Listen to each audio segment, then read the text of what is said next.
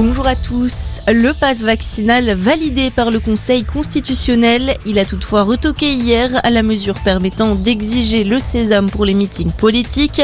En revanche, la possibilité pour les cafetiers et les restaurateurs de vérifier l'identité des personnes détentrices du pass a été confirmée.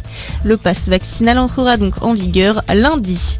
Un nouveau ralliement pour Éric Zemmour. L'eurodéputé R N Gilbert Collard doit rejoindre la campagne du candidat d'extrême droite à la présidentielle. Il doit d'ailleurs être présent au meeting d'Éric Zemmour aujourd'hui à Cannes.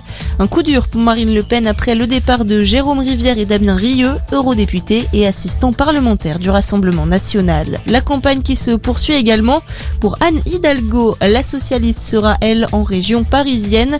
De son côté, Valérie Pécresse participe au Conseil national des centristes ainsi qu'au Conseil national extraordinaire de l'U D I.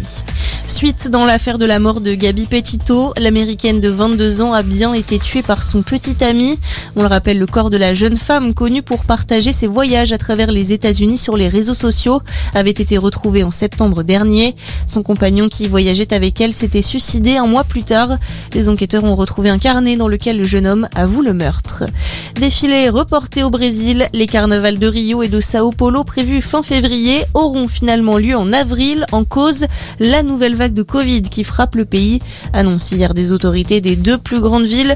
Le Brésil, on le rappelle, qui est le deuxième pays au monde le plus touché par la crise sanitaire, avec plus de six cent vingt mille décès.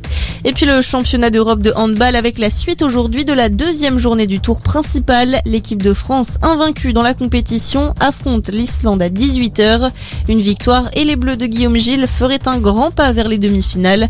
Le sélectionneur tricolore qui a par ailleurs été testé hier positif au Covid. C'est la fin de cette édition. On reste ensemble pour un prochain point d'information.